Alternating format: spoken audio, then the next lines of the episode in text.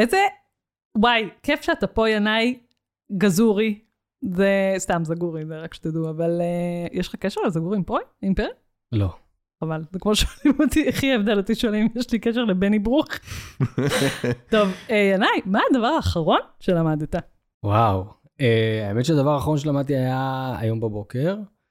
אני חושב שזה למדתי מחדש, לשבור לולאה בסקריפט של פייתון, הייתי צריך uh, לעשות איזה תיקון. קטן למשהו. כן. אני מת על פרסונל האקס וכל הדברים האלה, אני חולה עליהם, אז אני כל, אני כל הזמן אחפש את ה... לא, אני רוצה רגע להבין את הנקודה. באיזה הקשר שכן, גם, מה, כן. איך הגעת לזה בכלל? זה, אני לא יודע אם אני מותר לחשוף את הסודות האלה, אבל יש לנו מסמך שפעם בשבוע אנחנו מסכמים, כאילו, איך הולך להיראות השבוע הבא, רק כדי להשאיר את הצוות... בבית או אה, בעבודה? לא, לא, בעבודה, להשאיר את הצוות מתאים לו להגיד מפוקס. גם בבית, יש. לי יעדים. לא רוצה להפיל פה את הבית, אבל לא משנה. אה, והמסמך הזה זה מסמך שצריך להיכנס רגע לשנות אחוזים של פרויקטים, להגדיר מהם המשימות אוקיי. לשבוע הבא, ואני בניתי סקריפט של אוטומציה. מדהים. שלוקח את הקלנדר ומעביר לתוך המסמך הזה, וקצת שברו לי את האוטומציה, כי מישהו העביר את זה למבנה טבלאי, לא חשוב שמות, הבנתי. אנחנו לא מאחלים לו דברים טובים, אבל בשורה התחתונה עכשיו זה עובד. איזה חנן אתה. תשובה שאף פעם לא קיבלנו, נכון? נכון. נכון? נכון, נכון. אוקיי, נשים פתיח ונתחיל.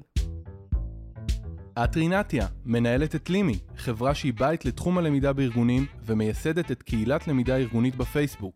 ואתה, אורן, מנהלת גילאור הפקות למידה, חברה שמפיקה ומפתחת פתרונות למידה לארגונים. והפודקאסט הוא פיצוחים. המטרה שלנו היא קודם כל ללמוד בעצמנו, ועל הדרך גם לקדם את המקצוע ולספק רעיונות והשראה. התחלנו? יאללה. תקשיב, זה כבוד אדיר שאתה פה. כבוד שלי. לא, לא, שלנו, נשמה. לא, לא, שלי. אנחנו בעבר כבר הקלטנו פרק, נכון. שלושתנו ביחד עם אבי בוי הכפרה עליו, לגמרי. נכון. אה, והקלטנו פרק על פודקאסטים. נכון. עוד כשהיית באקספרטים. נכון. מה שבעצם הוביל אותי לנושא של הפרק הזה. ינאי, ספר לנו על התחנות בחייך המקצועיים. עכשיו, אני אסביר רגע משהו. אתה ואני הולכים אה, יד ביד כזה בכל מיני מקומות, וזה וזה קטע.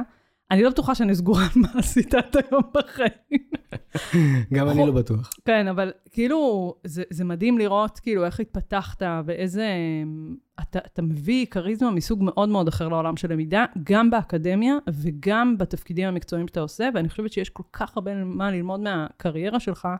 מעבר לזה שבכל אינטראקציה איתך אני לומדת משהו, תראו איך הוא מובך. תראו איך לגמרי, הוא מובך. מובך? הוא מובך? איזה מובך. מזל שהצבע של הפנים לא עובר בסאונד. כן. כן, ושמה שמדהים זה שאפילו נוצר עליך האשטג לינאי אין פייסבוק. זה נכון. כאילו, זה האשטג אחד הרצים הכי האשטג. חד... את יצרת האשטג הזה. לא. דווקא לא לא נראה לי. שאני, לא, לא זה אני. לא בפסיב. לא בטוח שאני יצרתי אותו דווקא באופן מפתיע, לא ברור. אני, בשבילי את החשודה המיידית יש לדבר מצב, הזה. יש מצב. אז, אה, אז זה קטע, כאילו, זה ממש, אה, אשכרה מחפשים לתייג אותך בזה, אתה חי בלינקדאין מן הסתם, אבל אה, מהמם. אז אה, שלום, איך הגעת למקצוע הזה שנקרא, מה עשית? מאיפה אתה? מי אתה? כן, אז וואו, אה, וואי, להתחיל עם מי אני עכשיו או להתחיל לא, עם... אבל איך- נגיד, נתחיל צבא.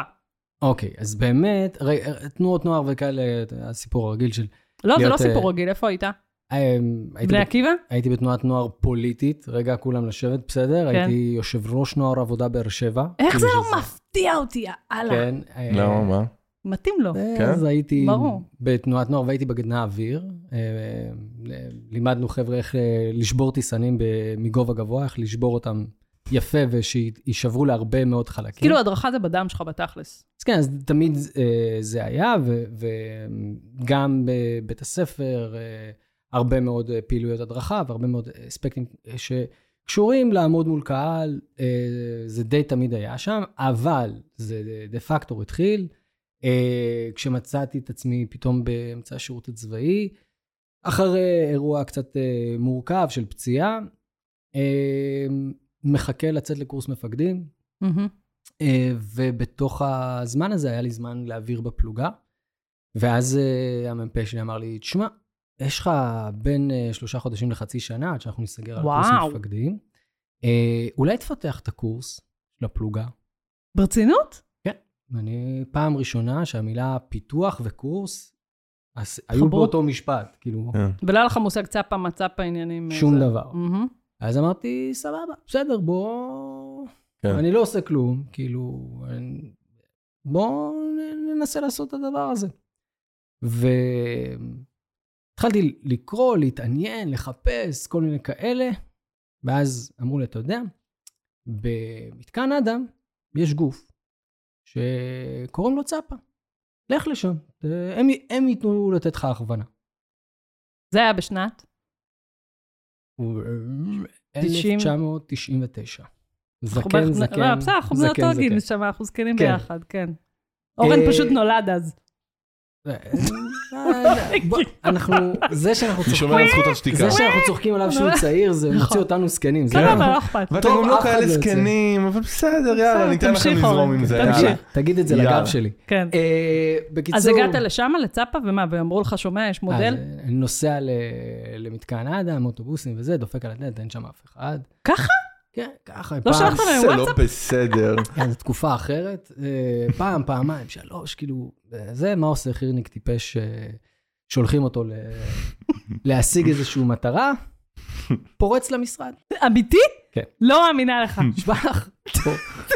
תראו, היו, היו שני משרדים, היה משרד שכאילו, זה היה המשרד של הצאפה. אגב, גם לא ידעתי אז מה זה ראשי תיבות, צוות פיתוח הדרכה, לא היה לי מושג, רק אמרו לי, לך תחפש את המשרד של הצאפה.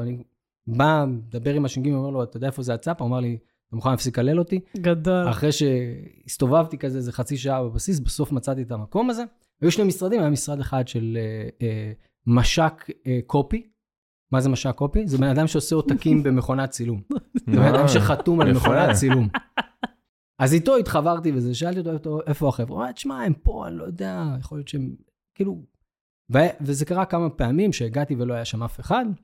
ואגב, שלחו אותי לחפש חוברת ספציפית, כי המ"פ שלי זכר שיש חוברת ספציפית שקשורה לאיך מגדירים מטרות מדהים. של למידה. ואני אמרתי, טוב, אני רוצה לצאת עם החוברת.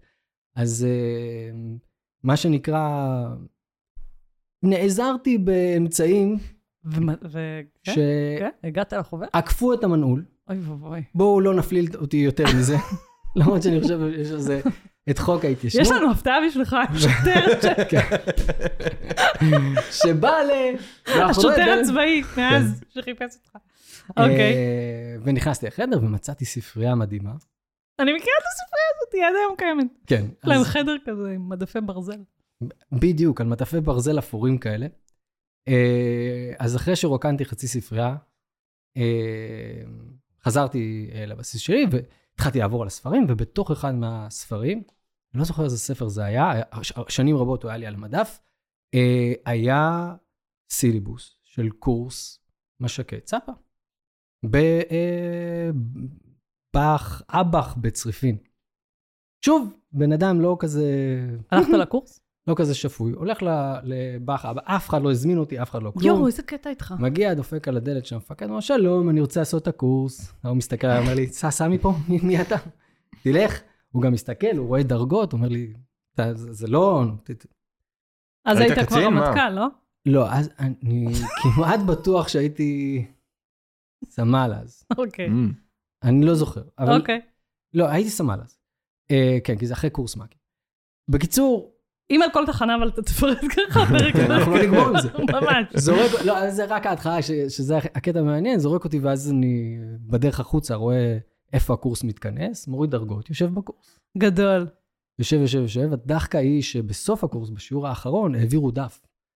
איך השם שלכם יופיע על התעודה. אז רשמתי את השם שלי, וגם קיבלתי תעודה. מגניב. וככה עשיתי את הקורס. איזה עשיתי- אני בהלם. אני מה התפלחתי, יופי. התפלחתי אני לקורס. בהלם. וואי, מאוד מתאים לו. לקח למאזינים, תהיו עבריינים. מאוד מתאים לו.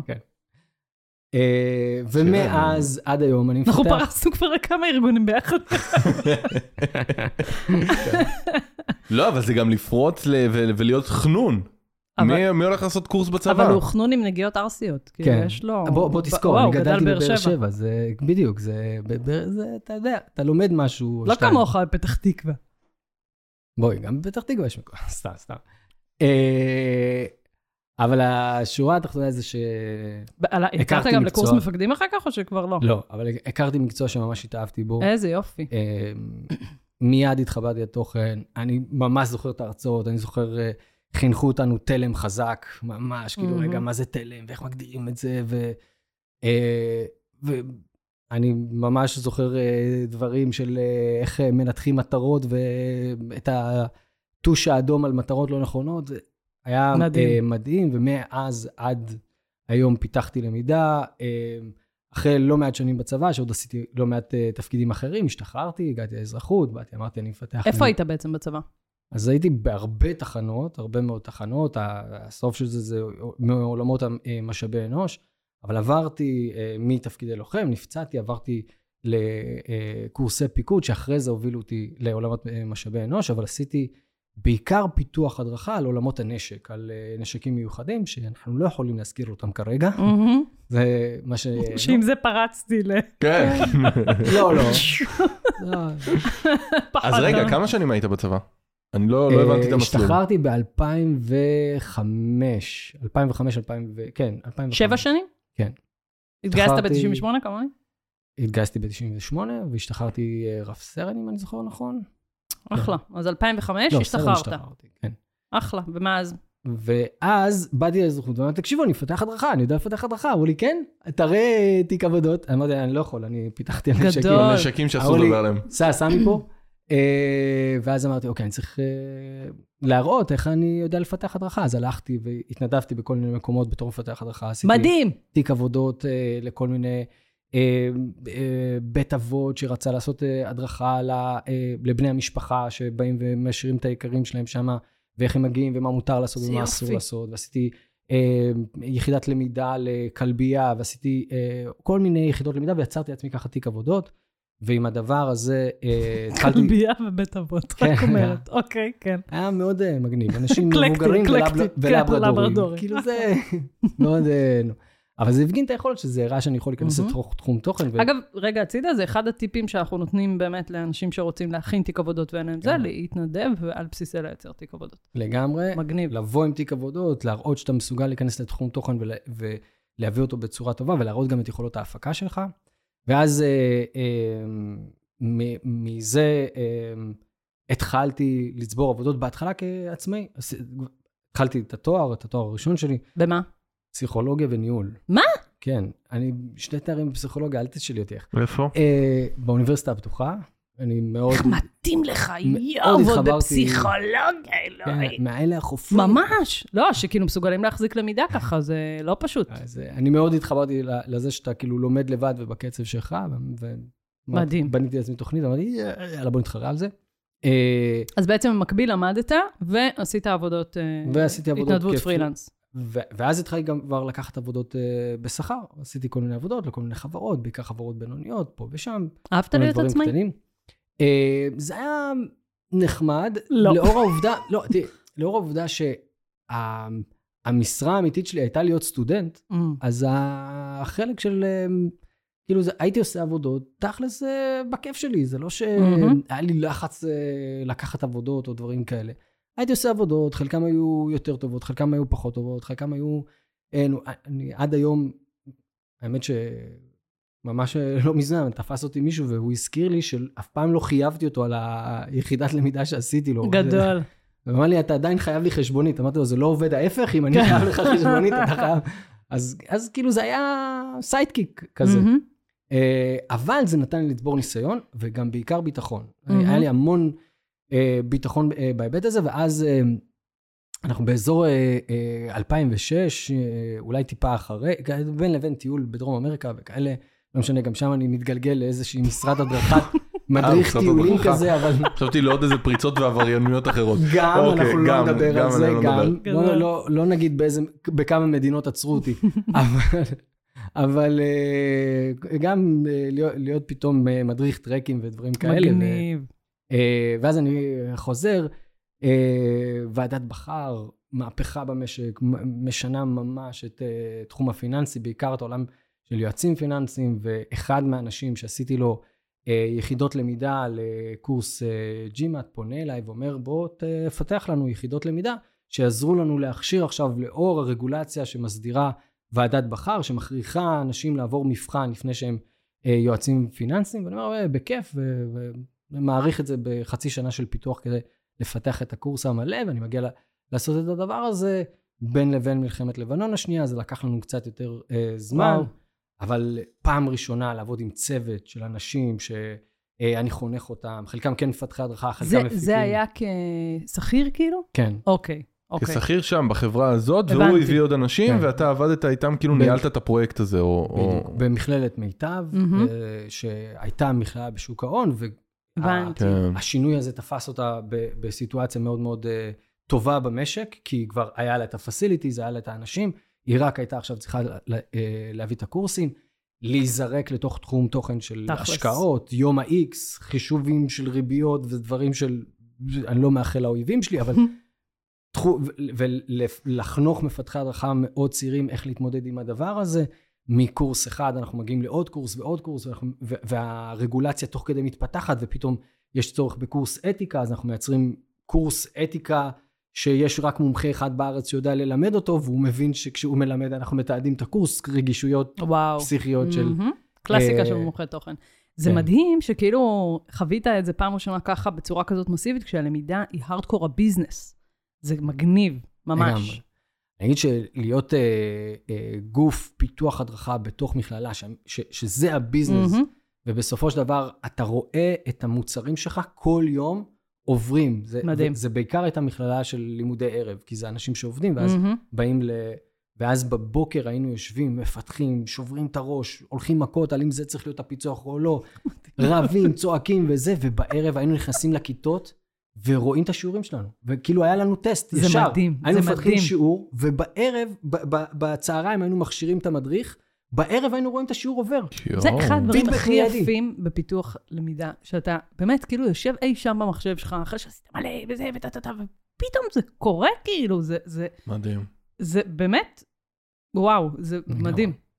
לגמרי, ואז גם קורה לי איזשהו אירוע אחד שבעיניי גם קצת אה, אה, משנה חיים.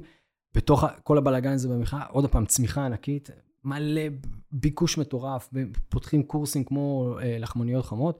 מישהו אומר, רגע, איך מנהלים את כל המשתמשים האלה? איך מנהלים את כל הלומדים האלה? ואז Mm. אה, מגיעה השאלה לפתחי, ואני פעם ראשונה מוצא מה זה...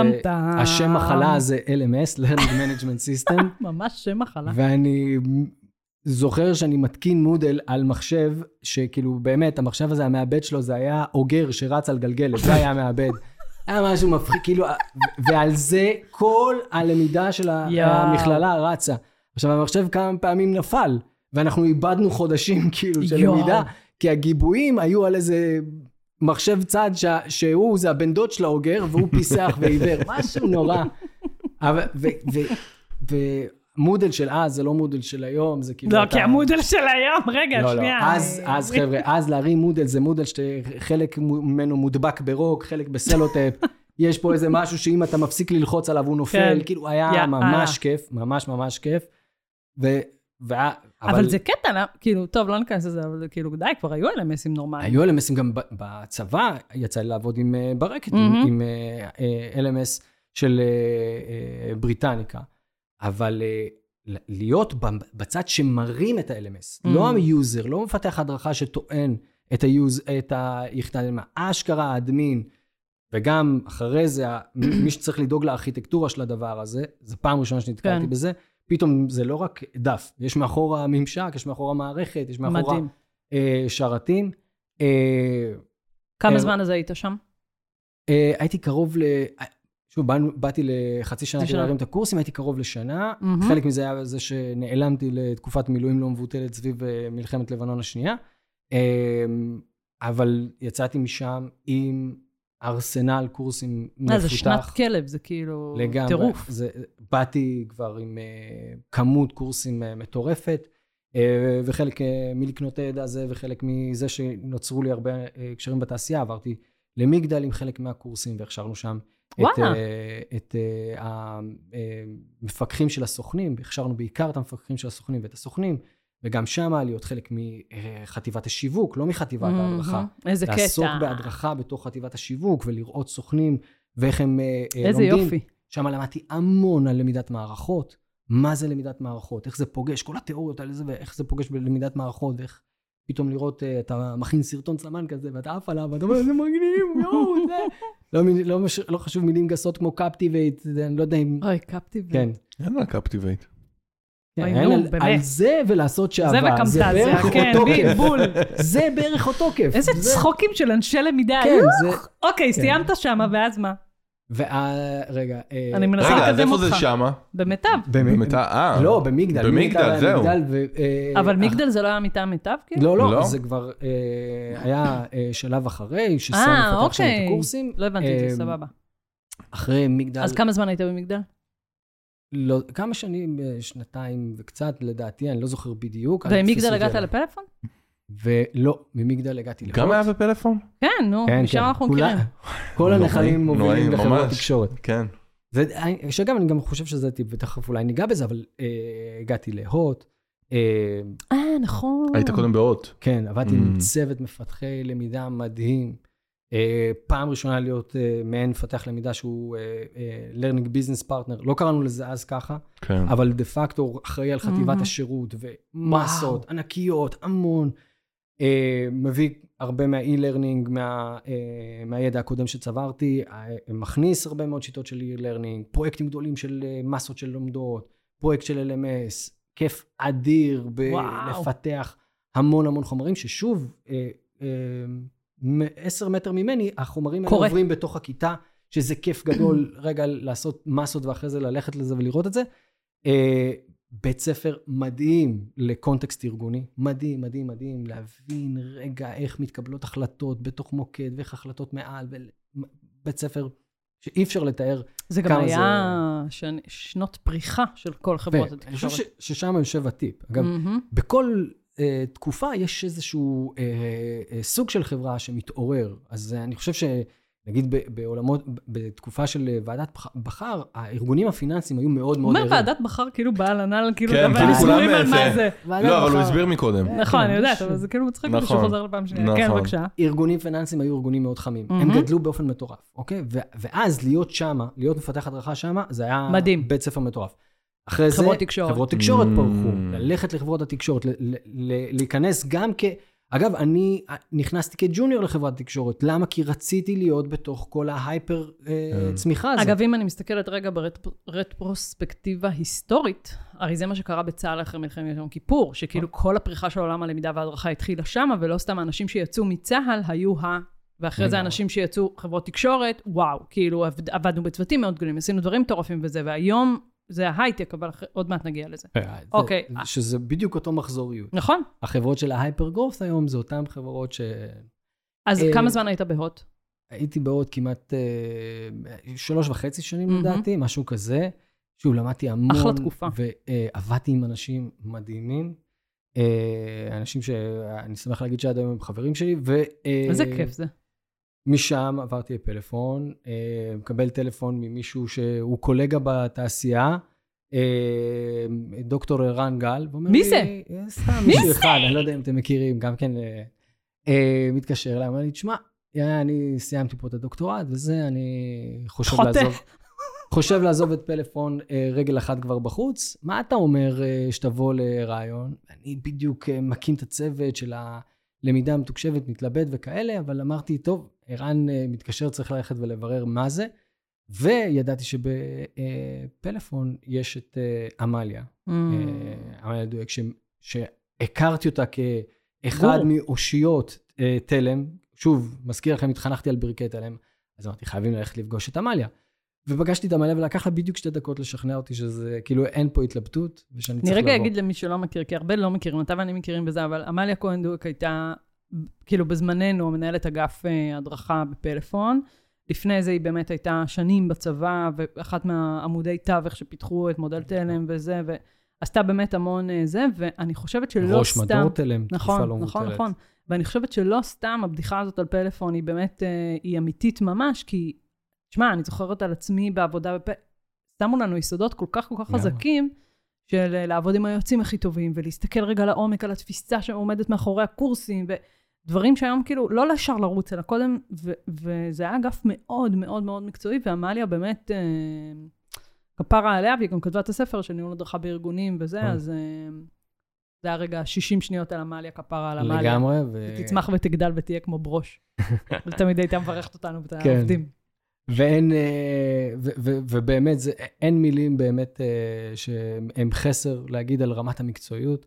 לא יצא לי לעבוד איתם הרבה זמן, אבל התקופה הזאת הייתה מדהימה. אה, שם אני מתחיל בלנהל את צוות הלמידה המתוקשבת, אחרי זה עובר אה, לנהל את אה, גוף אה, פיתוח ההדרכה עם כמה צוותים, גם כן אתגר בהקשרים של אה, חברות תקשורת, בשינוי של מהפכת ואז הסלולר. כבר, זהו, בדיוק, חברות תקשורת כבר התחילו את הטלטלות שלהם, שלא לדבר על זה שאתה היית בעידן של הקמת ועדי עובדים בפלאפון, שזה וזה- גם היה אתגר מטורף, ושיש היום חברות שחוות אותו. כן, וזה ללמוד שוב על, על הקונטקסט הארגוני, ואיך דברים קורים בארגון, ואיך דברים משתנים בארגון. המון המון המון אה, למידה, אה, אבל גם אה, הרבה מאוד השקעה ב-e-learning, הרבה מאוד השקעה בפיתוח הדרכה, השקעות באמת מיוחדות לשוק. זאת אומרת, ברוב הארגונים לא היו עושים השקעות כאלה, אבל השקעות, לדוגמה, שאנחנו מוצאים את עצמנו במהפכת הסלולר, אז פתאום צריך לקצר את הקורסים. מהמם. היו קורסים של אה, 30 פלוס ימים. בואו נראה אם אפשר לעשות את זה בארבע ימים. אוקיי, אז עכשיו נכנסים בכלל לדיון. של- וזה הדהים אותי, שפעם ראיתי אותך באיזה מיטאפ כזה, שאז עוד לא קראו לזה מיטאפ, לא משנה, שהצגת את זה, ואמרתי, בואנה, הבן אדם, כאילו, מדהים שהוא הצליח לעשות את זה, כי כשאני הייתי בפלאפון, אנחנו התפספסנו בערך בשנה בפלאפון, עזבתי שנה משהו לפניך. משהו כזה, ופעם באתי לבקר, וינאי בא, ואני קולטת שיש לו צמיד על היד, ומסתכלת, fucking צמיד של אה, בית חולים, שנולד לו ילד, כן, כאילו. שחר בדיוק נולד. כן, בן כמה שחר היום? שחר בן 11. אה, בגיל של הבת שלי. בוא, בוא, בוא נצא יותר זקנים. יש לנו את זה ביותר לא, זקן. בסדר, מדהים. כן. ו- וזהו, וכאילו, לא הבנתי אבל. כשאני באתי פעם אחת לבקר בפלאפון, והוא היה, ואני רואה אותו כאילו עם צמיד על היד. את זה... מה אוקיי. לא הבנת? למה הוא היה עם צמיד על היד? כי נולד לו ילד. נו. כמה אז ימים למה הוא היה- לפני זה. אז למה הוא היה שם? כשאתה בבית חולים, בתור האבא... אני אה, יודע, נו. למה הוא היה בעבודה? אה, גם אני. לא הבנתי. זה מה שלא הבנתי. זה גם אני לא הבנתי. הוא בא לוודא איזה משהו שקורה, ואיזה פרויקט, ולא טוב. זוכרת מה, וכאילו ראיתי אותו כזה זה, וכולם אמרו לי, תקשיבי, הוא מדהים, הוא מדהים. את רואה אותו, מדהים. כולם איך איך הם אמרו לך? איך? הוא מדהים. התלהבו לך כל הזמן. ואז כמה זמן אחרי זה באמת ראיתי אותך במיטאפ הזה, ו... וזה היה, כאילו אמרתי, בום, הנה בן אדם שהבין את הביזנס. זה אתגר מטורף לקחת קורסים שהיו חודש. חודש, אני כאילו אומרת לעצמי, איזה סתומים היינו שלא התעוררנו לפני שהארגון התעורר עלינו, ו... וזה כאילו ממש הראת גם, אני זוכרת שהסתכלתי על זה ואמרתי, בואנה, זה כאילו, זה לא סתם עכשיו, אה, יאללה, בוא נעיף תכנים, בוא נעיף תכנים. הייתה פה חשיבה מאוד מאוד עמוקה בקונספט הזה של מה שעשיתם. זה ממש הרשים אותי, כאילו, אמרתי, וואו, אני רוצה להגיד שאני אני רוצה להיות חברה שלו. אני לא רוצה לקחת על זה חס וחלילה את הקרדיט. היו שם אנשים, מנהלי צוותים מדהימים, שניר תידר ומיר שלו וברק כהן, אנשים שלקחו את זה ולקחו את האתגר וידעו לעשות אותו, מקום שבו אה, הם אה, מפגינים באמת את אחד הדברים שאנשי למידה צריכים לדעת להפגין בצורה הכי טובה, וזה להסתגל מהר למציאות מהמם. חדשה ולדעת רגע גם להיכנס לתפקידים ניהוליים פעם ראשונה כמנהלי צוותים, וגם לקחת אה, אה, אקסיומות שהיו בארגון, כמו זה שצריך להכשיר בהרבה מאוד זמן, ולדעת אה, להתמודד כן, איתם לא בצורה... להאחז בקרנות המזבח, שאני כן. חושבת שזה ממש מדהים שידעתם לעשות את זה. היה כיף גדול לעשות את זה כצוות. כמה זמן היית בפלאפון? אה, שנתיים וחצי לדעתי. זהו? כן. וואו! ואז נקראת הזדמנות אה, רגע לעשות אה, shift. מציעים לבוא להיות מנהל מוצר של אחד ממוצרי למידה, מוצר EPSS. כן. סליחה, שמעו את זה? כן. אוקיי. רגע, EPSS, בוא נעשה, כן, מה זה? electronic performance support system. שזה... ווייז שמתלבש על מערכות. כן. אה, עכשיו אני נזכרת. לא, לא ווייז. כמו Waze, שמתלבש זה על הדימוי מערכות. שאנחנו נותנים, זה אה, כמו GPS למערכות. וואי, עכשיו נזכרתי, נכון? שכחתי מהאפיזודה הזאת בחייך, אוקיי. אז זה היה חתיכת אפיזודה. כן. זה ממש להיזרק לביזנס. גם טסת מלא. כן, הייתי, הייתי, היו לי שנים עם, אה, שבעיקר ראיתי את השדה. הוא היה שנים נעליים. בעיקר, בעיקר, ממש. דקת למה? קריאה, סתם בצחוק זה היה אורן. לא, טוב, אני- נו. תהיה איתנו. היום מתקרב לנתב"ג, רק מתקרב לנתב"ג. אני כאילו, רע לי, רע לי בגוף, כי הי- היו המון טיסות, המון המון טיסות, לא משנה כמה אתה... אה, זה- הייתי המון על הקו ישראל. לארה"ב, אה, ברמה של אה, לטוס, לנחות, אה, ארבעה ימים אחרי זה, להיות שוב פעם בשדה. אה, תקופה סופר קשוחה, אבל להיות בתוך עולם אחר. אה, קודם כל, שאני רוצה להגיד, עולמות ניהול המוצר, עול- עולמות פיתוח הדרכה, חפיפה מטורפת. מהמם. כאילו הדברים הם מאוד מאוד מאוד קרובים, בסוף זה שניהם נמצאים בעולמות ה-problem וה-solutioning והיכולות אה, להגדיר את זה. בעצם רגע נסביר, כאילו, אז המוצר היה באמת EPSS, זאת אומרת, מערכת שמתלבשת על מערכות, ובעצם מלמדת או עושה במקום העובדים את, את נכון. הפעולות שזה. עכשיו, בתור מנהל מוצר, מה זה אומר בעצם? מנהל מוצר בסופו של דבר הוא מי שמגדיר מה המוצר צריך לעשות, איזה פיצ'רים צריכים להיות בו, כדי לענות על הצרכים של ה market, על הצרכים של השוק. הוא למעשה אומר, רגע, מה הטכנולוגיה, הוא צריך להבין מה הטכנולוגיה מסוגלת mm-hmm. לעשות, לתרגם את זה לאיפה המוצר נותן ערך למשתמשים, ומזה להגדיר את הפיצ'רים.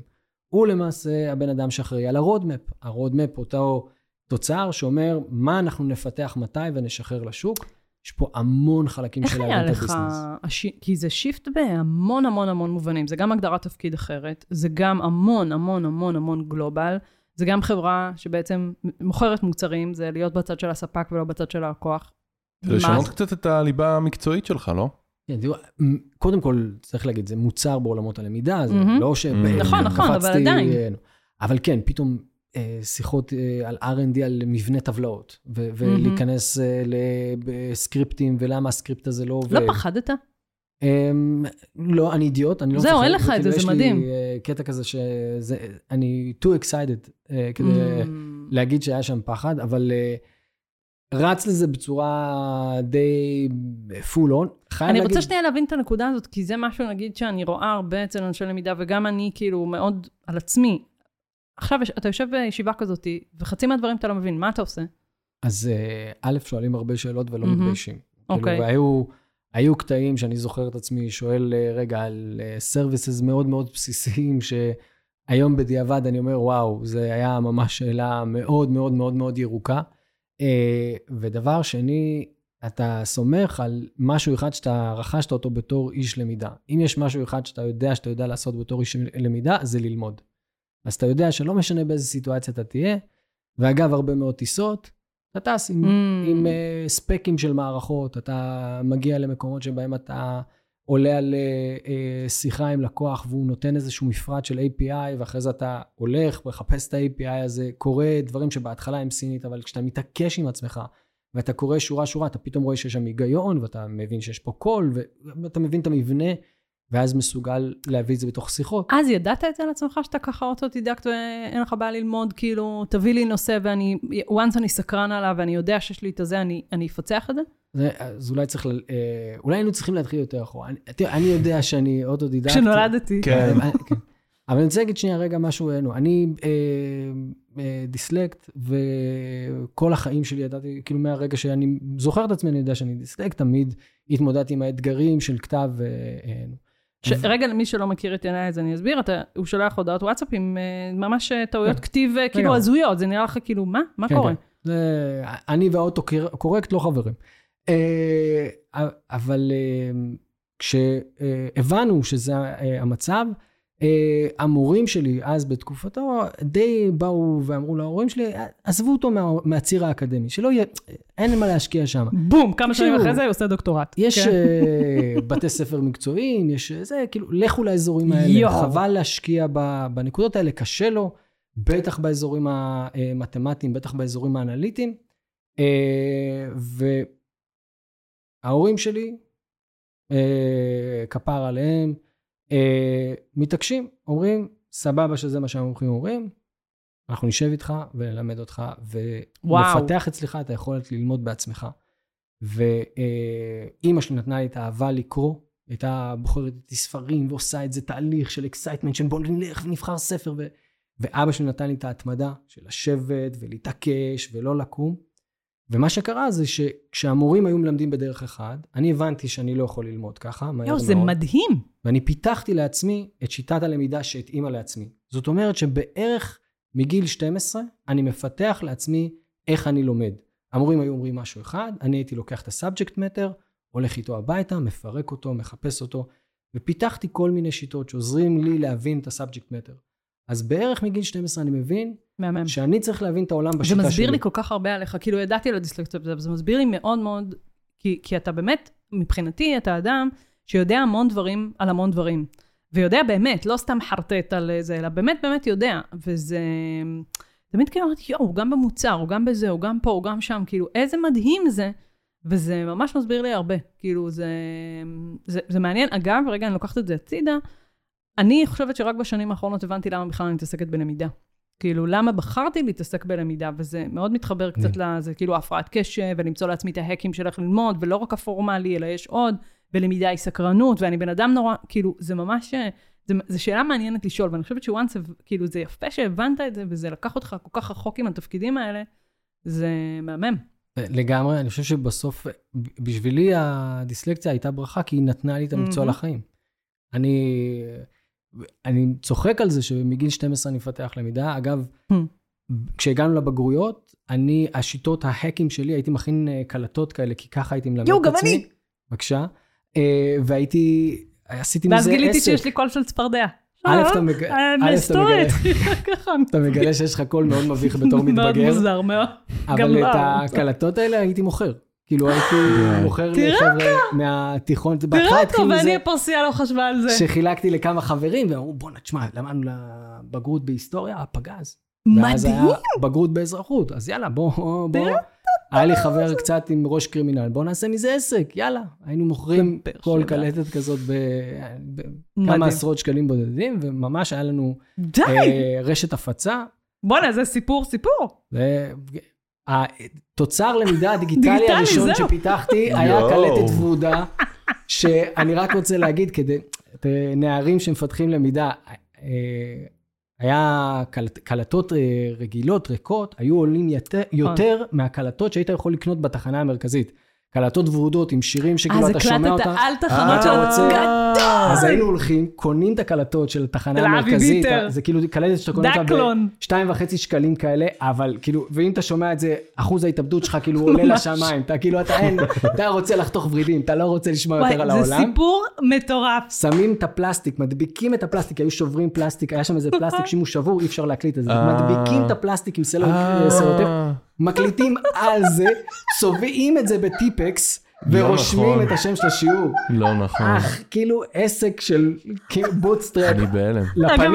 אני בהלם. מה שנקרא. ולא רק מזה. מימן לנו חופשה. ולא, עם זה פיתחת את הכנס, לא, עם זה פתחת את הכנס הדרכה, מספר על זה. כן.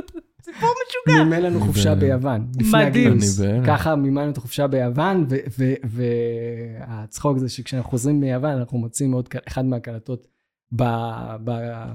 במזוודה. אבל זה, כאילו, זה כמה אתה, אתה מפתח את היכולת ללמד קודם כל את עצמך.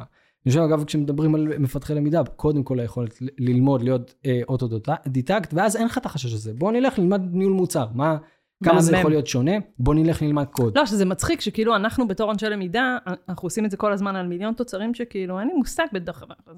פיתחתי הדרכות לרכבת ישראל, כאילו, מה, מה לי ולזה? וזה קטע כי... כאילו לקח לי זמן לחבר את זה למסוגלות שלי ללמוד אה, זה. מגניב. כן. יפה.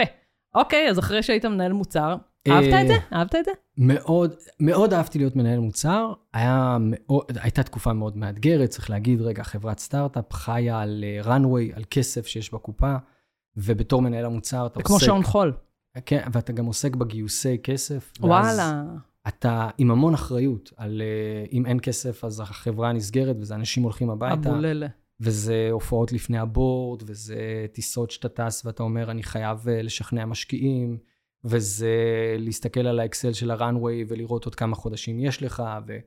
ו- וזה המון לחץ. אני, אני חוויתי אותך אז בדיוק בלחץ. כאילו המון, זה, המון, ככה כל פעם שנפגשנו הרגשת בלחץ. כן.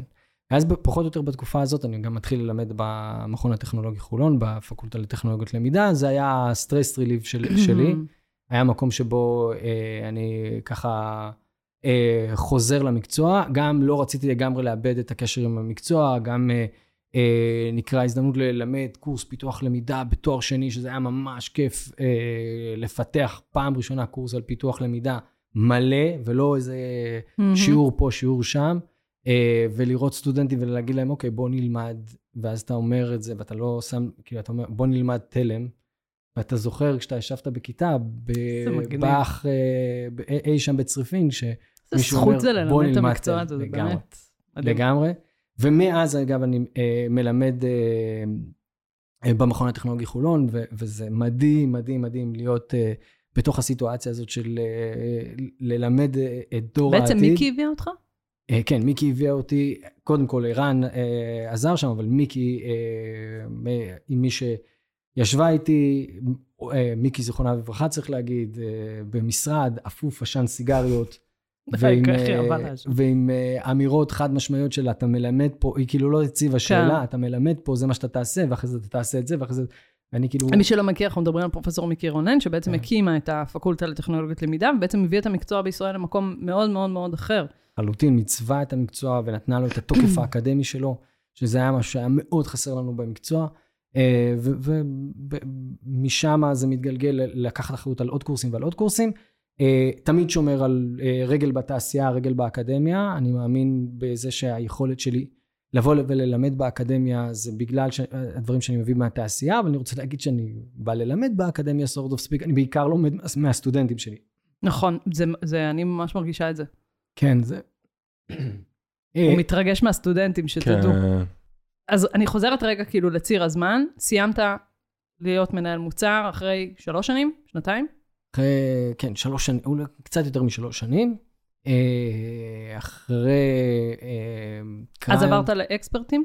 אז אני עובר לאקספרטים, כן, אני אה, נפגש עם ענת, ענת יעקבי ושחר טביב, ואנחנו מדברים על רגע על איך אפשר להרחיב פעילות, ואקספרטים תמיד נתפסו בעיניי כחברה עם סט איכויות מיוחד. מאוד מקצועית. וגם הניסיון שלי בהייטק מאוד מתאים לסיטואציה שלהם, שהם אז היו בעיקר באזורי הייטק. מצטרף לחברה, צ... שוב, צוות מדהים של אנשים, ש... אנשי מקצוע, אנשים שבהארדקור של זה יודעים מה זה פיתוח למידה, יודעים להיכנס לסיטואציות.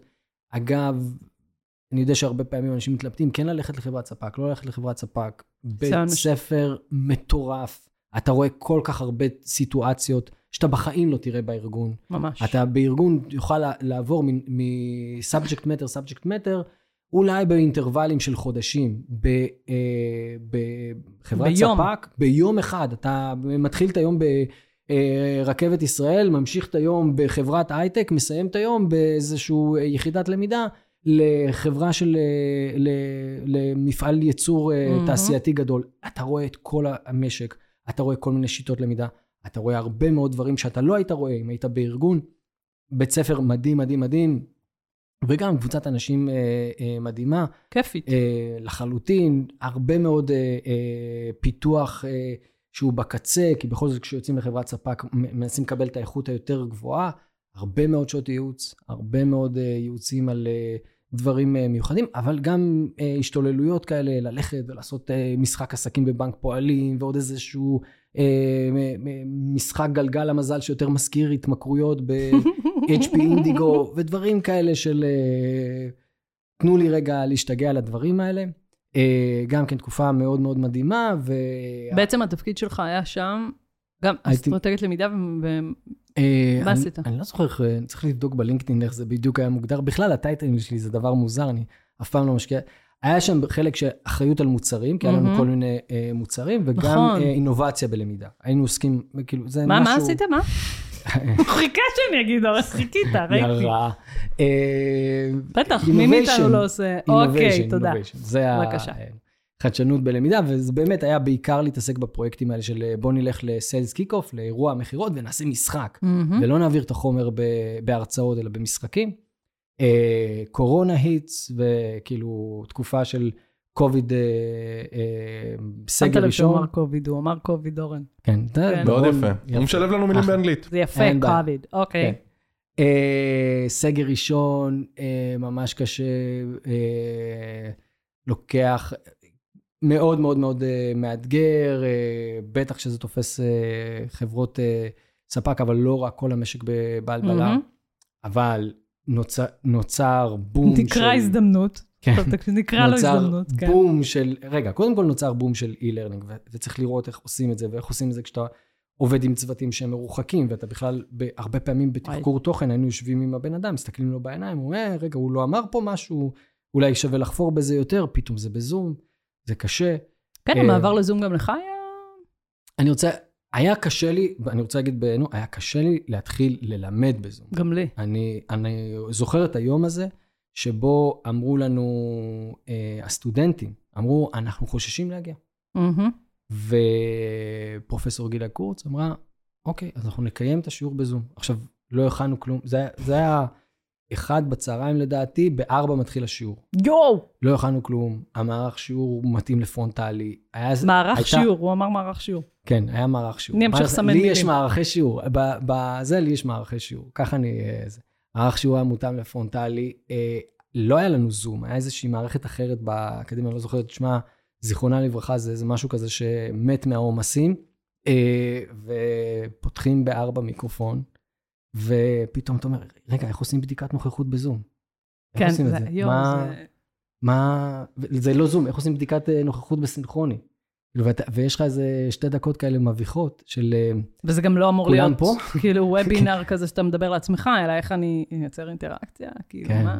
זה, ו, ופתאום הדברים האלה, אז זה היה קשה, אני חייב להודות, אני חושב שזה גם היה קשה לסטודנטים, אני רוצה לבקש את סליחתם פה, זו הזדמנות לבקש Mm. סליחה. אבל uh, המ, המעבר uh, לזום ב, בצד העסקי היה יותר קל, כי גם Mhm. היינו עובדים uh, לפני זה מרחוק, uh, ואז אני מקבל uh, הצעה לעבור uh, לאפספלייר. Uh, נקרא לו הזדמנות. נקרא הזדמנות, כן. אה, הוא לא אומר שעשו לו headhunting, כן? אנחנו לא, לא. קוראים לדברים האלה ככה, אבל אוקיי. אה, מקבל הצעה שהיא מאוד מאוד מעניינת. ו- רגע, אני אגיד הצידה, ש- סליחה על האצבע שתקפתי פה פתאום, זה שהסיפור של ה headhunting מתחיל לתפוס תאוצה ממש חזקה בעולם הלמידה, כאילו, כי יש אנשים כבר יותר בוגרים שעשו דברים וראו דברים וזה, ואני רואה את זה כי הרבה פונים אליי, אבל ממש ה headhunting, לחפש אנשים וזה, ואתה בעצמך עושה את זה, וזה מדהים, וזה סימן מאוד מאוד מאוד טוב למקצוע שלנו, מאוד טוב. לגמרי. אני חושב שיש שם הרבה מאוד אה, מקומות שבהם אתה לומד לעבוד עם אנשים, אתה שומע על אה, תוקף מסוים שיש מהמם. להם, ואני רוצה להגיד, באפספלייר אני מגיע, שוב בהתחלה, שוב, הלקח ההוא של ללכת לחברות שהן בבום. כן, אז במ- במקרה הזה חברות hyper growth, אותם יוניקורנים של, של המשק, אה, אה, חברות שצוברות הרבה מאוד הון בזמן יחסית קצר, צריכות לגדול בצורה מאוד מאוד משמעותית. אה, זה המקום להיות בו בתקופה החמה שאנחנו נמצאים בה עכשיו. אז אני מגיע, אני מגיע בהתחלה לא בתור אה, אה, טייטל מפוצץ או משהו כזה, הנפ- הנפצנו איזה שהוא משהו. ו- ו- היית לא, פונקציית למידה בעצם יחידה אז? לא, לא, לא. יש כבר גוף למידה. אוקיי, אוקיי. ו- אה, שזה היה בעצם מתי? 2020?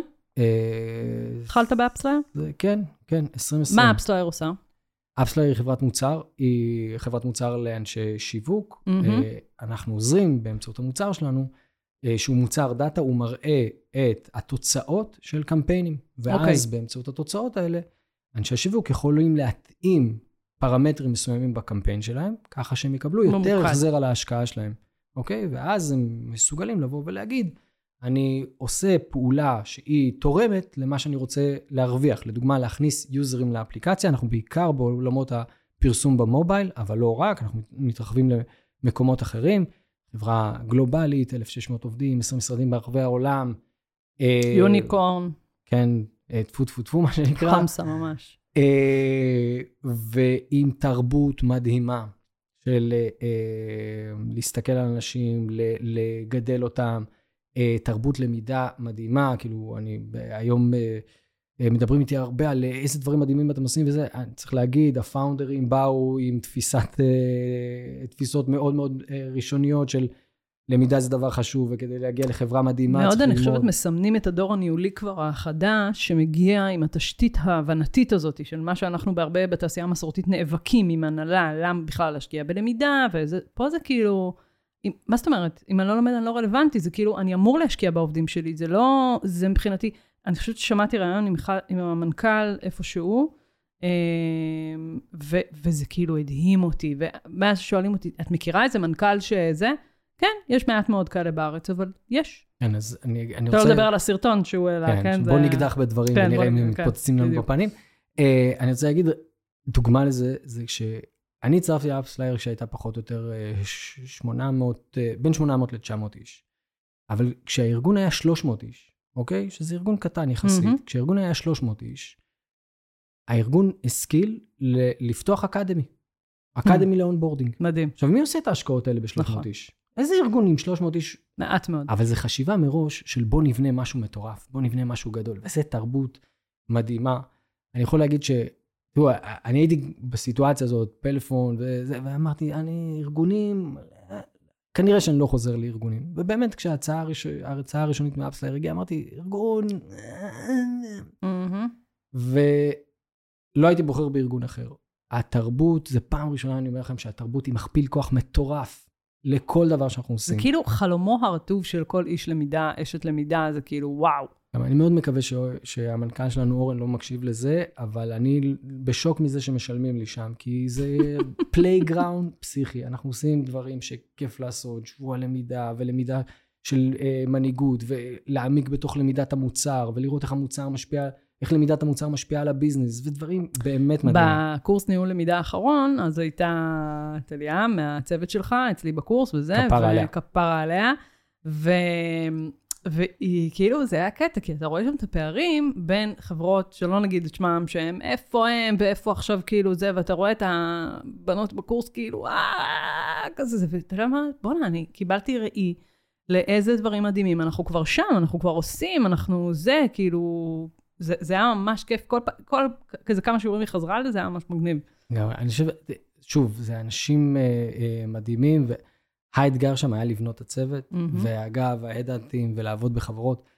אה, אחד מהאנש, מהאנשים שאני מביא זה מפתחת למידה שעבדתי איתה בפלאפון, את חגית אה, מיטרני. נכון, אני מביא אותה כמנהלת ה-OD, הפיתוח הארגוני, מדהים. וזה להכיר את האנשים בתוך התעשייה, שקל לך להביא אותם, ולבנות אה, צוות חזק, שהם בונים את הצוותים שלהם, שבואו, הם עושים היום את כל העבודה, אני בערך לא עושה כלום. שזה טיפ לא לקריירה מרשים. גם, אני חושבת. כאילו גם, כמובן, כאילו תשמור על קשרי עבודה מאוד מאוד טובים ותעבוד נורמלי, אבל גם הסיפור הזה של השם, של כאילו, אתה יודע, תקשיבי, אני מחפש את זה, אני מחפש...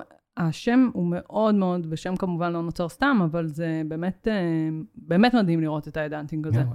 אז מה אתה עושה היום שם? היום... על מה משלנו לך כסף, נשמה? אז זהו, אנחנו שוב, בתקווה שאורן לא מקשיב לפודקאסט הזה.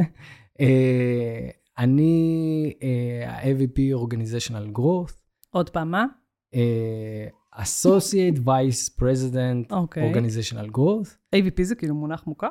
אה, בטייטלים בתעשייה, אוקיי. כן, אבל זה, זה שוק של טייטלים, כאילו זה לא... אה, לא, לא, תופס בעולם צנוע. הטייטלים. אוקיי, סבבה, מה אתה עושה? אה, ואני אחראי על אה, מספר פונקציות ארגוניות. איך personal growth זה השם? לא, Organizational Growth. אוקיי, אוקיי. אני אחראי על אה, מספר פונקציות ארגוניות, אחת מהן זה ה-L&D, Learning and Development, מהמם. אה, שבתוך זה אצלנו כוללים גם את ה-OD, ה-Organizational Development. שזה, שלום, מהפך, קצת. אה, לא, האמת שעשינו בדיקה לפני שהחלטנו איפה יושב ה-OD, וראינו שברוב המקרים בחברות הגדולות, גדולות. ובחברות שהסתכלנו עליהן ב-Fortune 500, החברות הגדולות באמריקה, אותן חברות שמכניסים את רוב אה, המסחר בארצות הברית, ברוב החברות האלה ה-OD הוא, הוא פונקציית L&D, מדהים, אה, זה, זה ממש מדהים. זה... כן. ויש לזה הסבר, קטע. אגב, מאוד, אה, אה, מאוד אה, הגיוני, בהיבט ש-OD זה עדיין דיסציפלינה שמטפלת ב- ברוחב, היא לא מטפלת ברמת הפרט. מהמם. בניגוד לדיסציפלינות אחרות, כמו HR, שלפעמים אנחנו נמצא שם את ה-OD שמטפלות ברמת הפרט, ברמת הבן אדם.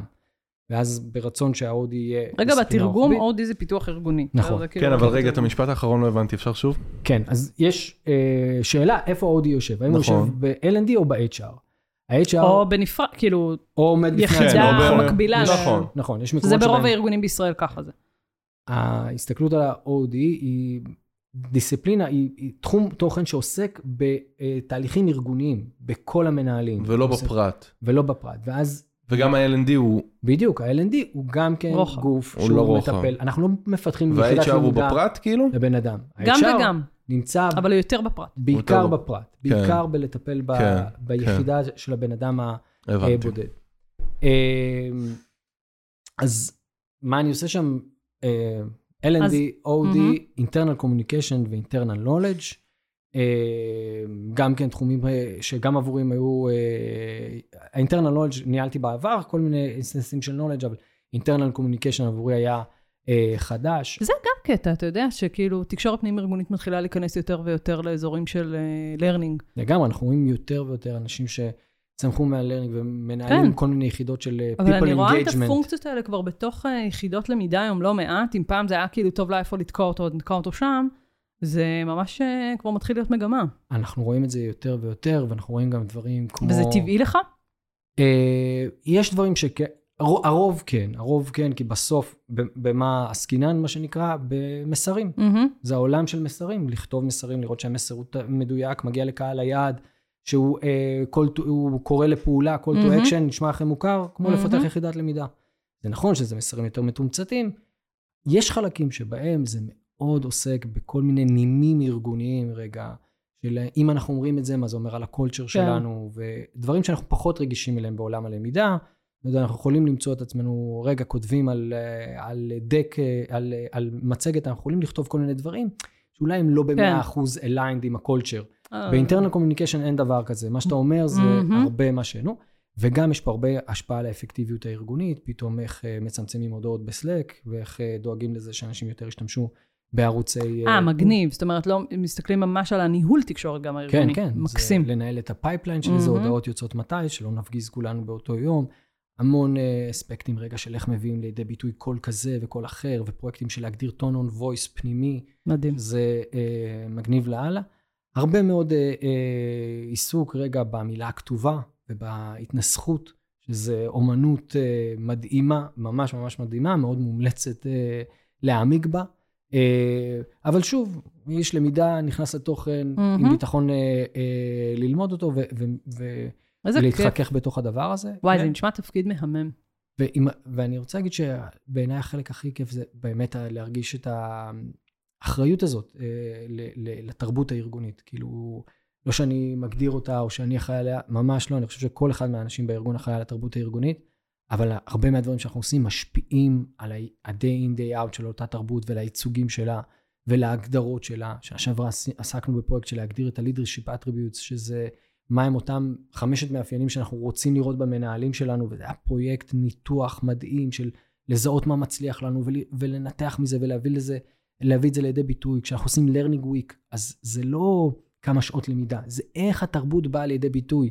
אנחנו עושים אקדמי ואנחנו חושבים, רגע, אה, כן מלמדים אה, את ה-SDK, שיעור על טכני באקדמי או לא, אז, אז השאלה היא גם בראי התוכן ובפיצוח התוכן, אבל בשאלה מתחילה בשאלה מה זה אומר על התרבות שלנו, אם, אם ה-SDK זה מהות המוצר והאנשים שלנו לא פוגשים אותו. זה ממש מדהים שאתם, השאלות. כאילו, החיבור הכל כך טבעי לך לדבר הזה של תרבות, שיש יחידות למידה ש...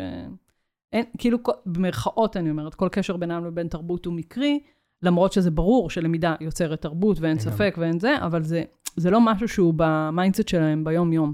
זה, וזה ממש מדהים שמזה נגזר, נגזרת חלק גדול מהעשייה שלכם. גם אני חושב שזה גם תלוי בארגון, וארגון שחרט על, על התרבות שלו, אה, למידה ושינוי, culture of learning אצלנו זה משהו משמעותי, מקסים. פידבקים והיכולת להעביר פידבקים בארגון, ו, ובסוף, כגוף למידה, בתרבות שחרט על עצמו תרבות למידה, אתה צריך להיות, לשמש דוגמה אישית כל הזמן לדבר הזה. מהמם. אז כל אירוע שאתה עושה, אה, איך אתה מפיץ את LinkedIn Learning, איך אתה מדבר על קואוצ'ינג, איך אתה אה, מציג אה, יוזמת למידה שעכשיו אה, קשורה לדברים מסוימים בתוך המוצר שלנו שמתפתחים, כל אלה באים ומהדהדים את התרבות, ו- והם בניואנסים מאוד מאוד קטנים של התרבות. אני חושבת, גם יצא לי כאילו לפגוש, אה, אתה יודע, עובדים מ AppsFlyer, וזה גם קטע, כי כאילו אתה שומע, בואנה, אני ממש נהנה לעבוד פה, זה אחד, ושתיים, משקיעים בי. וזה לא מובן מאליו בכלל בארגון שרודפים אחרי העובדים שלו ומנסים אה, לקחת אותם לאלף ואחד מקומות אחרים, וזה, זה, זה כאילו מדהים. כן, אני- אני רוצה לשים את האצבע על משהו, בסדר? בבקשה.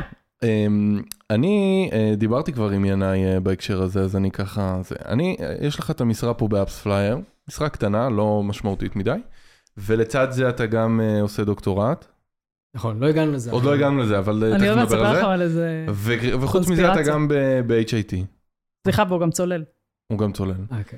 לא דיברנו על זה שאני לא, מדריך צלילה. כן. אז אתה גם מדריך צלילה, אתה לא- מדריך הוא לא צלילה, צולל, כן, הוא מדריך סליחה, צלילה. אני המעטתי ב... כן. כן, גם לא ליד הבית, תבין, הוא צריך לנסוע בשביל זה, כן? לאן? למכמורת. מה... מה קורה, ינאי? מה שלומך? בוא נפתח את זה רגע, את הדבר הזה. את רוצה להגיד את הקונספירציה? כן. אני מכיר אותה, אז את רוצה? אוקיי, תני לנו אותה, יש לך בבקשה. קונספירציה, אני אוקיי, אשתף אותך? בקונספירציה. אתה מכיר אותה לפי דעתי, אני- לא? אחר כך אני אספר לך גם מי מאחורי הקונספירציה הזאת, אבל בעצם, הקונספירציה היא זה שאין ינאי אחד, אתם בעצם אה, שלישייה. כן, שמעתי על זה. שמעת על זה? כן. אתם בעצם שלישייה, שבתכלס, כאילו, כרגע יש עוד שני עיניים, והם עושים עוד הם דברים. עושים, הם עובדים עכשיו. זה מה שקורה. אז בוא תסביר לנו עכשיו. בבקשה. כן. אולי. אז אה, אני חושב שההתחלה של הקונספירציה זה בזה שהייתי על שתי ישיבות במקביל, אבל לא משנה. אה, אבל רגע, אני... תעשה שנייה גוגל workaholic, אתה תמצא את התמונה שלי, כאילו בגוגל images workaholic יש את התמונה שלי, אני עובד אה, לא מעט שעות ביום. Uh, אתה אוהב את זה ככה? אני... או שאתה, כאילו, אני נגיד הגעתי לנקודה של די. אז אני אגיד שזה יחסי אהבה-שנאה. רגע. אוקיי. זה אה, גם הרבה דברים פנימיים, בסוף אני צריך להיות עסוק, ודברים Mm. שקשורים לאיך הנפש והראש שלי אה, עובדים. אני צריך להיות אה, עסוק, וגם עכשיו, כשאני אהיה על אה, חוף הים, או אפילו לא, יצא לי להיות לפני כמה שבועות עם ה... היה באמצע הים, ופתאום כאילו אני חושב על איזשהו, אה, רגע, אז ככה אני צריך לעשות את זה, זה תמיד יהיה לי בתוך הראש, הראש שלי תמיד יעבוד, תמיד יהיה שם, ואני אגיד שהדברים שאני עושה הם דברים שעוד יותר ממריצים את ה-workaholic הזאת, כי הם קשורים ללמידה, ואני, ו- ומה שממש מאיץ את אה, זה שאני לא מצליח לסגור את הלפטופ, זה כמה אני לומד באותו רגע. וככל שאני מרגיש שאני לומד יותר ושאני נמתח יותר, אז אני זה כאילו עוד מבחינתך יותר. מעגל שמזין את עצמו. לגמרי. כאילו, זה מה שנותן לך אנרגיה. לחלוטין. מדהים. אז במה אתה- אז- אז מה- במה אתה עושה דוקטורט? אז אני עושה דוקטורט על, אה, אני מנסה לעשות דוקטורט, שזה, צריך להגיד, זה, זה לא פשוט. זה לא פשוט. אה, לא, ליאור, אני- דוקטורט, כן. זה... זה... וואו. כן. מחבת חמה לפנים. אה, אבל לא, זה לא כאילו one, זה לא פעם אחת. כן, זה כמה זה פעמים. כאילו בום, בום, בום. זה- אני פשוט כן. רואה את בן זוגי שיחיה בתוך הדבר הזה, זה... זה... כיף. זה, זה לא, זה גם צריך באמת אה, כוחות נפש לזה. כי אתה עוד פעם, צעד קדימה, שלוש אחורה, בדיוק. עוד פעם זה, זה, אה, לא, עכשיו צריך לבוא לזה מכיוון אחר. לא, את המחקר צריך, רגע, לא, המנחה לא מאשר, ככה. אוי, חצי שנה שעבדת נזרקה לפח. כן. אוי, עוד חצי שנה שעבדת נזרקה fucking. לפח, כל מיני אוקיי, כאלה. כן, במה אתה עושה דוקטורט? אה, אני בודק איך, אה, אני מנסה לבדוק איך אנחנו מגדירים את התחום הזה שנקרא למידה בארגונים. מה היסודות שלו, מאיפה הוא הגיע, מה הערך הארגוני שלו, מה התפיסה שלו כלפי עצמו, מה ה-value של למידה ארגונית. זה מדהים. איך אתה בודק את זה? אין חומרים אקדמיים כמעט. כאילו, ב- אני- רובם הם באמת באנגלית והכל ב- בעברית כמעט ואין. איך, איך עושים מחקר כזה בכלל? אז קודם כל זה אחד הבעיות, ואנחנו באמת, אחד הקשיים, האתגרים הכי גדולים בתוך הדוקטורט, זה שאתה צריך להסתמך על משהו, אתה צריך להתחיל מהמם. עם רגל בקרקע באיזושהי אה, סקירת ספרות, באיזשהו ניתוח אה, של שדה, וכשאתה הולך לחומרים האקדמיים, באמת אין הרבה, וגם מה שיש הוא לא ב... האקדמיה מדורגת לפי איכות מסוימת, הוא לא באיכות הגבוהה. יש כל מיני ספרים שנכתבו, אבל הם. לא מאמרים אקדמיים אה, שפורסמו. וגם אתה יודע, כאילו הקשר בין התעשייה לאקדמיה הוא כל כך רחוק. נכון שהיום יש את הפקולטה וזה, והיא יודעת להחזיק את זה, וגם המון אנשים מהתעשייה, כמוך, כמוני וזה, מלמדים בתוך התארים, גם. שזה בכלל לא מובן מאליו, ואנשים, זה אחד התארים שיותר מחבר אנשים באמת ל... אבל מפה ועד, כאילו, מה... זה כאילו לחקור משהו שמבחינת האקדמיה חצי לא קיים. נכון. בשטח הוא חי בועט, אבל לך תתפוס את החי ובועט הזה בכלים האקדמיים. ואפילו כשהולכים לבדוק אה, איפה מפורסמים מאמרים על למידה ארגונית, מהמם. אז לא מוצאים, אין, אין לנו מה, אה, כתב עת. כתב עת אקדמי. זאת אומרת, יש כל מהמם. מיני אה, ATD וכל מיני מקומות אחרים שאתה יכול לפרסם, אבל זה לא אקדמי. ומהות המחקר בסופו של דבר היא לנסות רגע למפות את מה שעושים מהמם. בארגונים, לנסות למצוא את הדברים הדומים בהם, ומתוך ההבנה של הדברים הדומים בהם, לראות מה התפיסות של האנשים על הדברים הדומים האלה. לדוגמה, למה אנחנו עושים onboarding? למה, למה אנחנו משקיעים בקליטה של עובדים חדשים? בסוף, אם את, את, הרבה פעמים אתה רואה הרבה מאוד יחידות למידה שעושות, עוסקות ב, אה, ב onboarding, אבל כשאתה שואל אותם למה הם עושים את זה, קשה להם לדייק. אז אנחנו כבר דיברנו על זה, שזה קשור לתרבות הרי, נכון? זה תהליך חברות לתוך הארגון. הרבה פעמים לאנשי למידה קשה להגדיר את הדבר הזה. וזה קשור אה, ליעילות ארגונית. כי אם אני לא אעשה onboarding וכל אחד יצטרך, כל מנהל יצטרך לקלוט את האנשים שלו באחד, אחד, אחד, זה יהיה יותר השקעה ארגונית, אז אני עושה את זה באופן יותר יעיל. ולמעשה, מהות המחקר שלי זה לעזור לאנשי למידה to articulate, לבאר. מה הערך שהם מביאים לארגון, ולהיות מסוגלים לדבר עם ה business בזה שיש סיבה לזה שאני עושה onboarding. אני. עושה onboarding כדי לחסוך את זמן המנהל. אני עושה compliance, כי אני דואג לזה שאני מפחית את זה הסיכונים איזה הארגוניים. קטע, כי כשלפני שנה בערך אה, כת, כתבתי מאמר, כאילו בלימי, לא מאמר אקדמי, על אה, למה למידה בכלל משמעותית לארגונים, ואין כמעט מחקרים אקדמיים בתחום הזה. לא שאני עם הכלים הכי משוכללים לחפש וזה, אבל בסוף זה מגיע למחקרים ש... אני לא מזלזלת בהם, אבל בסוף, כמו אצלי, חלק מה- הם מסחריים. זה לא דברים עכשיו שמישהו נטול שום אינטרס, ולא שהמחקרים האקדמיים חפים מזה, אבל אתה יודע, זה כאילו, וממש שמנו לעצמנו פרמטרים של מה מספיק מהימן בשביל בכלל לשים אותו אצלנו ב... כ... כזה. להסתמך עליו. כן, קטע. אוקיי, שאלה אחרונה לפני שאנחנו מסיימים, אוקיי. ואז נעבור לסיכום במילה. איפה אתה עוד אה, חמש שנים ככה? וואו. אמ, אין לי שמץ של מושג. תודה לך, ינאי זגורי. ואנחנו נעבור. אבל זו תשובה מעולה בעיניי. לא יודע. תשובה מדהימה בעיניי. אין לי מילים. רגע, מדהימה. אבל אני, יש לי שאלת פולו-אפ. אתה בתחום? בתחום הלמידה? בטוח כן. אני לא יודע באיך, אני לא יודע במה. וגם אם הוא לא יהיה בתחום, הוא יחבר את התחום למה שהוא יעשה. לא, אבל אני... באמת, כאילו- זה כאילו ברור לי. כנראה כדי, ש... כדי שאני אפסיק ללמד, אתה צריך להרוג אותי. Mm. כאילו זה כנראה Mm. שאני אני מוצא את עצמי אה, שוב ושוב ושוב נכנס למקום הזה של אה, למידה ופיתוח הדרכה, ול, ו, וזה משהו שהוא חזק ממני, כאילו גם כשאני מנסה ואני אומר, נגיד בישיבה, סתום את הפה, אסור לך לדבר פה, תן לאנשים אחרים לבוא לידי ביטוי, בסוף אני מוצא את עצמי אה, בורח לעקוף וכן מגיע לזה. אז אני בטוח אעשה משהו, לא יודע מה זה יהיה, זה חלק מהכיף של להיות אה, ורסטילי וכאלה, נראה, מדהים. יהיה כיף, מה שבטוח. מדהים. טוב, 2028. אוקיי, סיכום במילה. מסכמים במילה. מילה שלי זה אי שקט. אני, תקשיב, אני מזדהה עם זה ברמות שאני לא יכולה להסביר לך. האי שקט הפנימי הזה שלך, שכאילו גם לי יש אותו, וזה מדהים לראות איך זה, לקחת את זה וממנף את זה באמת למקומות כאילו, הגעת רחוק, וזה מדהים, מדהים, מדהים לראות את זה. אני חושבת שיש מלא מה ללמוד מהסיפור קריירה הזה שלך, ואורן ואני כאילו, כשאנחנו פוגשים אנשים ונפגש, ומדברים איתנו על הפודקאסט, אנשים, במיוחד הצעירים, מאוד אוהבים את ה... אמרתי לך את זה, את הפרקים של הקריירה רגע. זה עוזר להם רגע להבין, בואנה, יש פה מקצוע, אפשר לזה, אפשר לעשות את זה, אפשר לעשות את זה, וכאילו, זה ממש... אז אני נורא נורא מתחברת לאי שקט הזה, ואני חושבת שזה כמו שהיה את ההרצאה הזאת בטד שמדברת על לחץ שדווקא מוביל למקומות טובים, כאילו שאם אתה יודע, זה לא מכבה אותך, ואתה, כאילו... לא יקראו לזה סובלימציה, אבל בסדר. סבבה, אבל זה בדיוק זה, כאילו אתה, וזה מדהים שתיאלת את זה, זה, ואני, מדהים הסיפור שלך, הדיסלקציה ועל הקלטות, זה פסיכי. כן, אורן. אני אה, עדיין עם הפה פעור, כי אני, אני באמת אה, לא יודע איך להגיד את זה מבלי להישמע אה, מתנשא, אבל זה, זה מדהים כל מה שסיפרת. המילה שהייתי, שאני אני מתלבט, או ללכת על התמדה. אה, או ללכת, רגע, ברחה לי המילה כל הפרק, אני חושב עליה. היא תבוא לך. אתה רוצה שנעשה זיג כמה- לעיניי אתה ונחזור? עושה את זה כמה פעמים, היית צריך להיות מוכן לזה, לא? אני מוכן, אני באתי מוכן, אני רק... תשמע, זה באמת, ה- ה- מה שאתה, מה שאתה מספר פה הוא, הוא הזוי מבחינתי, אני לא מצליח לתפוס אותו, כאילו יש פה סיפורים שהם אה, הם מטורפים, כאילו איך, איך, איך, איך, זה, זה לא נשמע הגיוני שפרצת לזה ועשית ועשית, זה לא נשמע הגיוני, וזה אבל קרה לא זו מזמן. תושייה כזאת, נכון? תושייה, זה, זהו. זה, זה התעוזה, זו המילה מהמם. שחיפשתי. זה או תעוזה או התמדה, כי זה מטורף. אמונה פנימית, אני חושבת, שבאמת, כאילו, לפי הסיפור שסיפרת עם ההורים שלך, זה באמת אה, מדהים, מדהים, שזה הוביל אותך לככה, לכזה דבר. כפר עליהם שוב. Uh, המילה שלי זה ייעוד. אני חושב שזכיתי, באמת זכיתי, טפו טפו טפו, למצוא את הייעוד שלי בשלב מאוד מוקדם בחיים, ואז uh, לבזבז את שארית החיים בלהתמקצע בייעוד הזה. ולעשות את הדברים שבסופו של דבר אני...